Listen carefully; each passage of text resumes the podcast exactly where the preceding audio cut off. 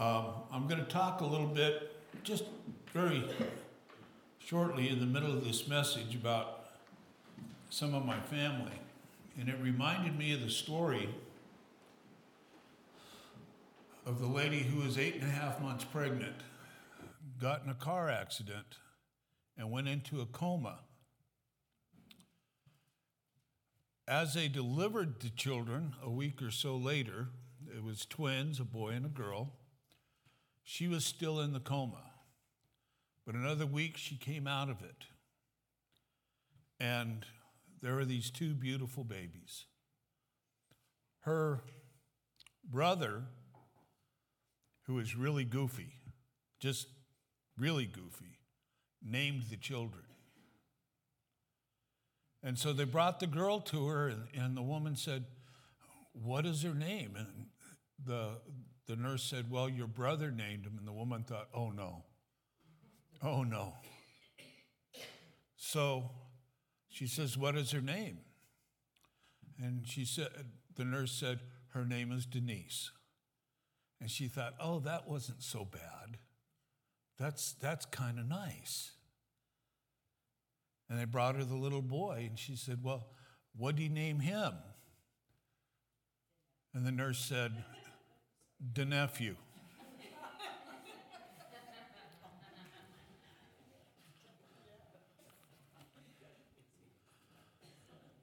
I don't have any brothers, but if I had one like that, I don't think I would keep him very long. Disciples of Jesus Christ on the mountain. But let's go back about three years. Who were they? What kind of people were they when Jesus called them? Well, Peter and Andrew, James and John, the sons of Zebedee, probably were taken from that TV show called The Deadliest Catch because they were fishing in a horrible, horrible place. Matthew was an IRS agent. We know how much we like those guys, right? Simon was a political instigator and freedom fighter. He wanted to overthrow Rome and was very vocal about it. Thomas and Bartholomew eventually joined the Deadliest Catch crew for um, a short time after Jesus' crucifixion. Philip and James, the son of Alphaeus, and Thaddeus were traders, and Thomas was a tradesman people from all walks of life, Jesus called to be his disciples. At the end of their lives, according to Eusebius, a first century historian, they had served Jesus for a long time. They were disciples for a long time. Peter, 33 years after Jesus was crucified, was crucified upside down at his own request, about the same time that Paul was beheaded. And that was because Nero just didn't like Christians. And Peter was a huge instigator in that. Andrew, his brother, went north into Russia, what was called at the time the land of the man eaters. That's kind of scary, isn't it? Yeah, let me go to the land of the man eaters and we'll make disciples there. Um, he again was called back and was crucified. John lived a long natural life and ministered most of his life in Ephesus, except for the time he was on Patmos and in prison there. Matthew ministered in Persia and Ethiopia most accounts say he wasn't martyred. Simon ministered in Persia, where he was killed because he didn't worship their sun god, refused to join all that. Bartholomew ended up in the Arabian Peninsula after serving with Thomas. Uh, we don't know how he died. Philip went to North Africa, helped convert the wife of a Roman proconsul, and he was so mad he had him killed. The proconsul, he just wasn't going to have that. James, the son of Zebedee, was executed by Herod in 44 AD. James, the son of Alphaeus, went to Syria, ministered for 44 years, and then was clubbed to death because he offended somebody. Thaddeus was martyred in Persia, and he died in kind of a firing squad and was hit by four arrows. That's a pretty awesome legacy for disciples. Elaine read what is called the Great Commission for us. It's from Matthew 28. It was the parting words of Jesus to his disciples. And today we're going to look at that Great Commission, the commandment Jesus gave. But first, let's take a step back to Matthew 22 26, where Jesus was asked, Which is the greatest commandment in the law? And he said to him, You shall love the Lord your God with all your heart, with all your soul, with all your mind. This is the great and first commandment. And the second one is like it you shall love your neighbor as yourself. On these two commandments depend all the law and prophets. If you really think about it, both of these are closely related. The commandment tells us how to do it. Think of this love your neighbor as yourself. The Great Commission tells us what to do go and make disciples. And you put them together, the greatest love for others is to make disciples of them to follow Jesus Christ. And Jesus was kind of adamant about both things. Jesus made it clear that we're not to sit around and say, Well, I'm saved by Jesus, and then do nothing. In John 14, 23, Jesus replied, Anyone who loves me will obey my teaching. My Father will love them, and we will come to them and make our home with them. Anyone who does not love me will not obey my teaching. These words you hear are not my own, they belong to the Father who sent me. In other words, we're disciples of Jesus Christ, right? And if we are those disciples, we need to make other disciples.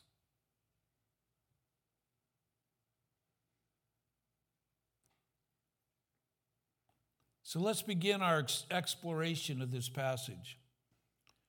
When they saw him, I'm sorry, now the 11 disciples went to Galilee to the mountain which Jesus had directed them. We don't have a record of what Jesus did to direct them, but we know that all 11 were together on the mountain. Verse 17 says, And when they saw him, they worshiped him. Now, what is worship? You know, you can learn something by looking at the meaning and the back meaning of certain words in the Bible. How many of you have had a dog? Just raise your hands. Most of us have had a dog. I don't know about you, but I love seeing those videos about a military person who comes back after being gone a year or six months or whatever, and their dog first sees them. And what happens? Man, the dog goes crazy. He's licking his face and his hands and sniffing him and trying to get in his lap and, and all that. And for most of us, if we've had a dog, your dog reacts the same way when he first sees you or she first sees you. It could be when they haven't seen you for a day. For some dogs, it's three minutes, right? They do that. They're all over you, licking your face, your hands, wagging their tail. You can't get them off of you. Your dog loves you and he does everything he can do to show you he loves you. He can't make you dinner. No. Can't clean your house, make your bed. But with all that, it shows you their love. For many dogs, we expect something out of them beyond the licking and tail, tail wagging, doing a few tricks, sit, stay, don't bark. You can do that with every dog but a chihuahua. It's, it's just the way it is. And we tell them, oh, what a good dog. The Greek word for that kind of action in a dog is proskuneo. Remember that word, proskuneo. Because every time it shows up in the New Testament, guess what it's translated as? Worship. Think about that when you're doing your worship. Is it that absolute love that you have for God? If he had his hand out, would you hold it, kiss it? Probably not lick it, but you know. But it's that kind of emotion that the dog has towards its owner that in worship we're to have for him. That kind of puts a new light on it, doesn't it? It kind of goes, whoa, that's pretty awesome.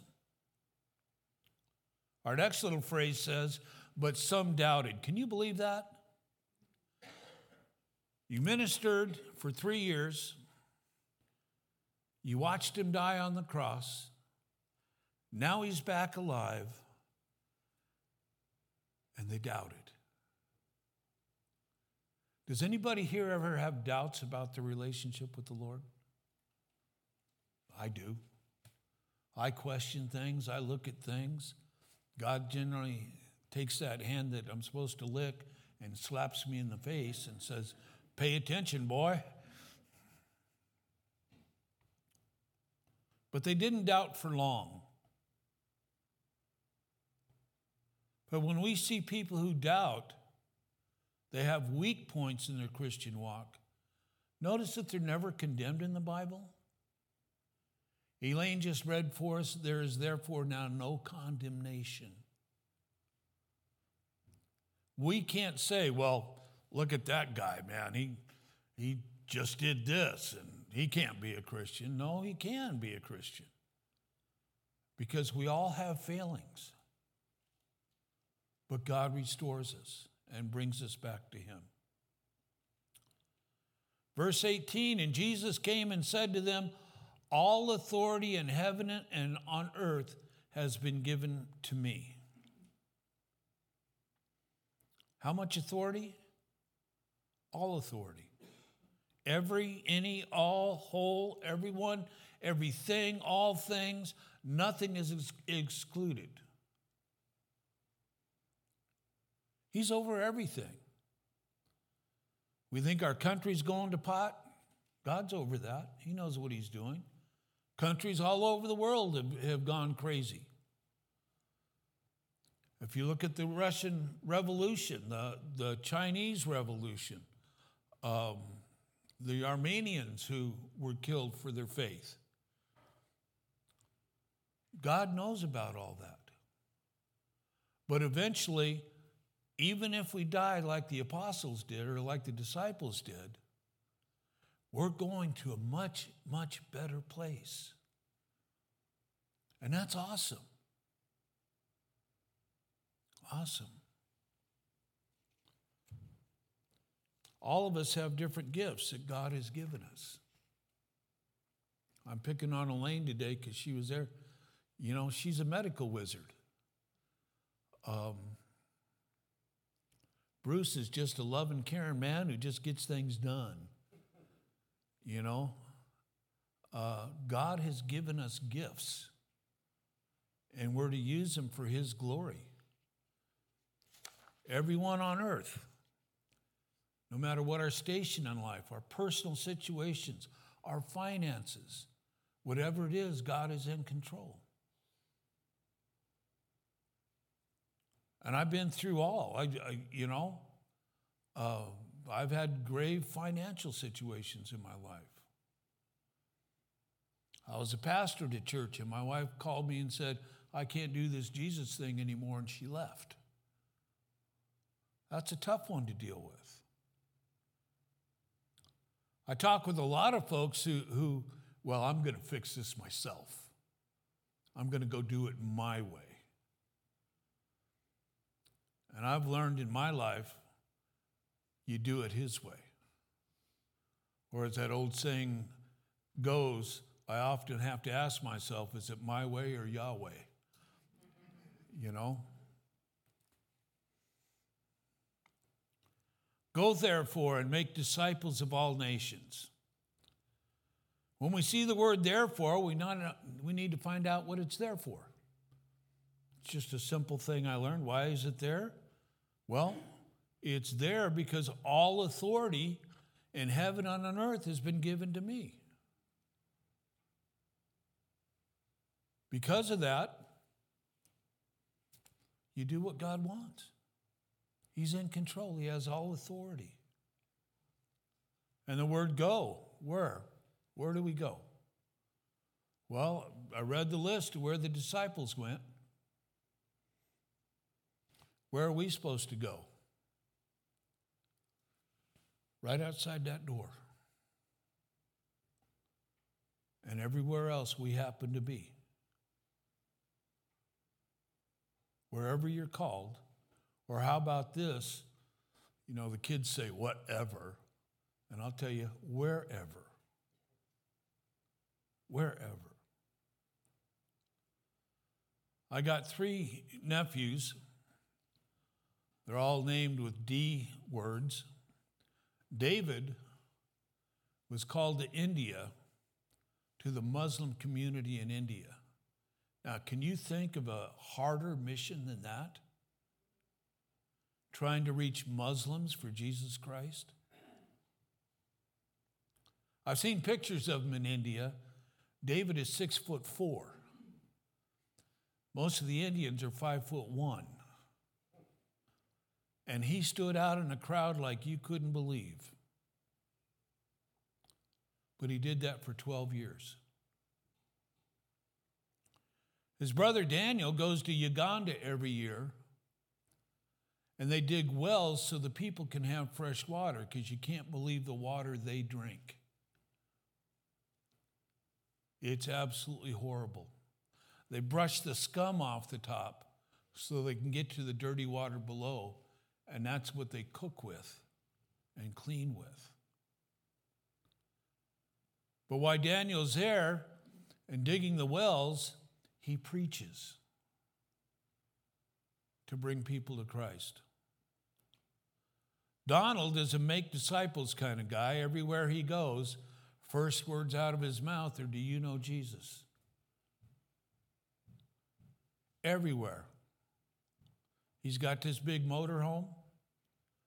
He was a uh, chiropractor and did pretty well up in Sacramento and sold his business, and that's his mission.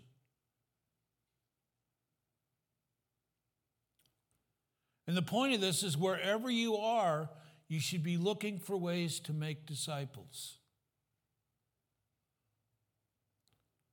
How many of those apostles or the disciples of Jesus died of starvation? None. How many died because they didn't have a place to sleep? None.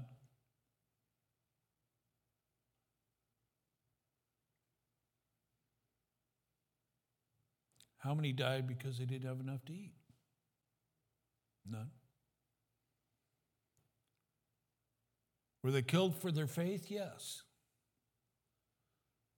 But I'd rather be killed for my faith than have all the riches in the world.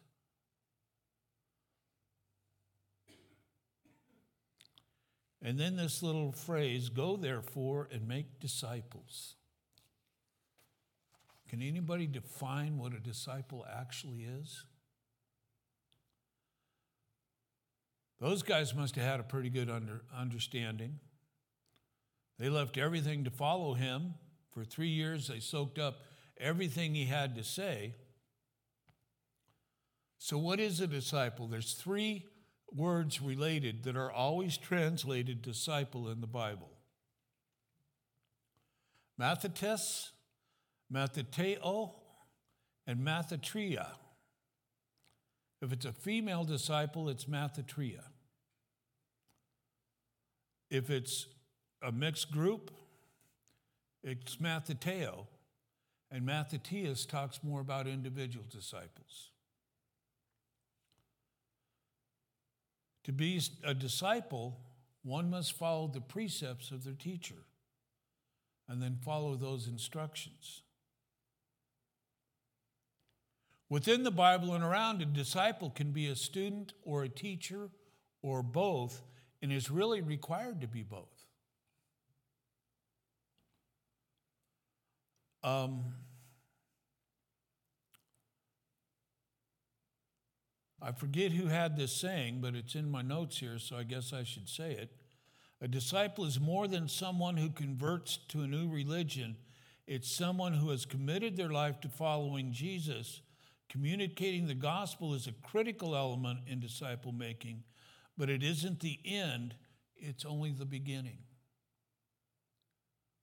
Modern churches today, man, it's like they keep a scorecard of how many people come forward in church and get prayed over in church or whatever, whatever to become a Christian. And there's no follow up. Okay, go now, you're a Christian. But being a disciple is continuing to learn and teach others. I was told once that as followers of Christ, we should be discipling someone. And then we should be discipled by someone else. It doesn't mean we're being discipled by someone greater than us or better than us.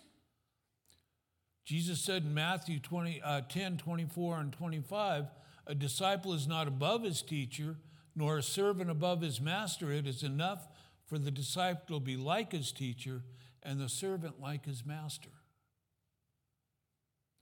No one's better than anyone else.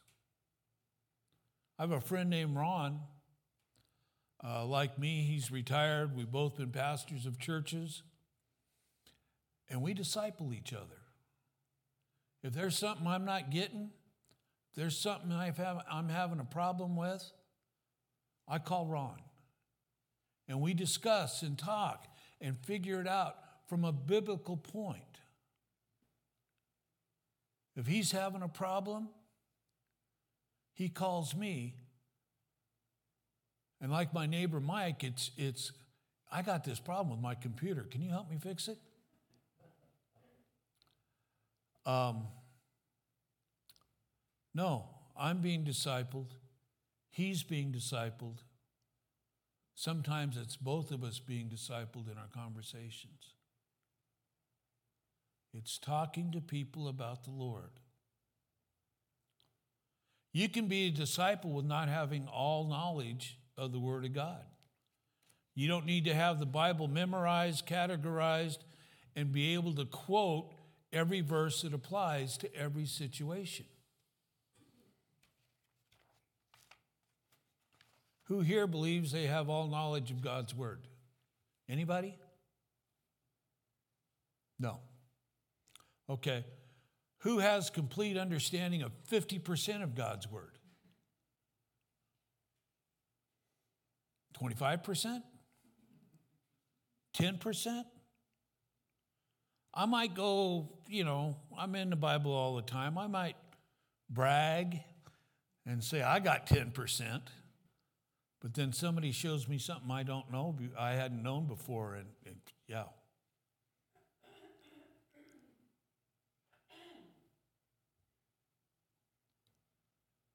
What are we to do as, as disciples?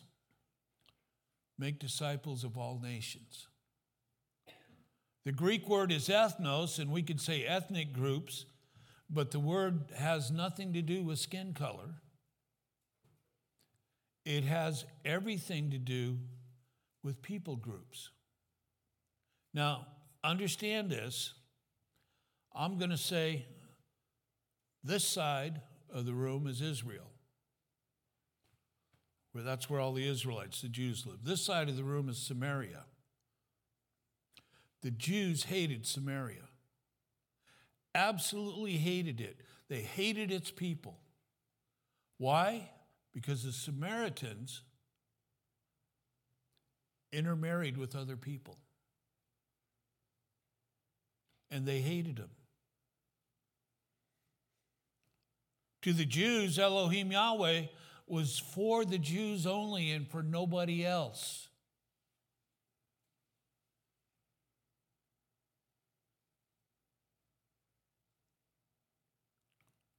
Jesus taught that God was not only redeeming the people of Israel to himself, but the whole world. And the whole world needs to know. You see, in Acts 1 8, when Jesus told them, You will be my witnesses in Jerusalem and in all Judea and Samaria and to the end of the earth, that shocked a lot of people.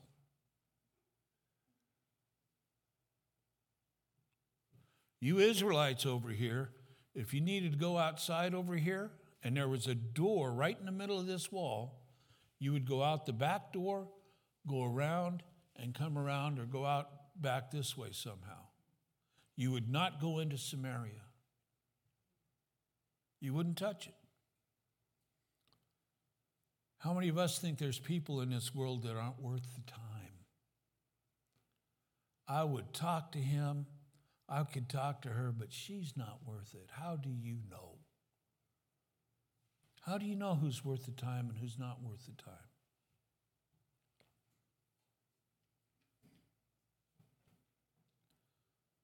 The story of the Good Samaritan shocked people. A Samaritan would be good? Yeah. Jesus was tearing down the walls of hostility in his message of peace and reconciliation. Don't you just wish sometime that perhaps, just perhaps, the peace of Jesus could knock down walls of separation between people?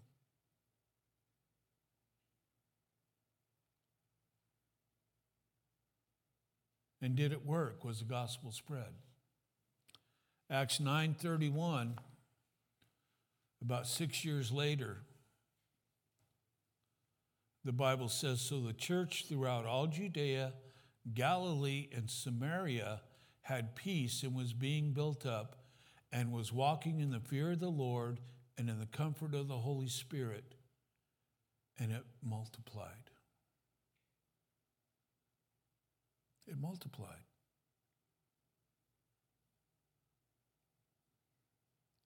So we make disciples, not just converts. We make disciples. We don't just tell people about Jesus and then turn and walk away. Here's my card. Here's my phone number. Here's how to get a hold of me. I want to get with you next week and talk about this.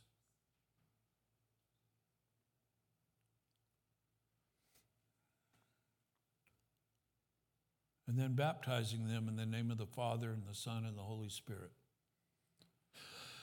We come to Jesus, we have a relationship with Jesus Christ, and we get baptized. Baptism doesn't save you, it doesn't make you special.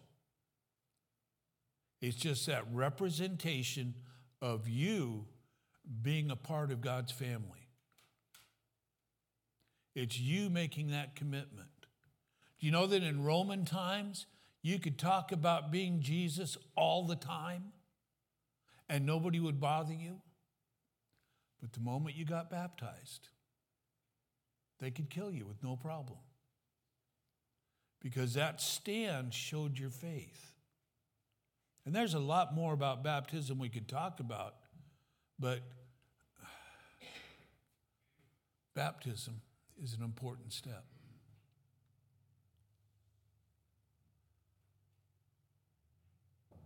And teaching them to obey everything I have commanded you. Evangelism, teaching them.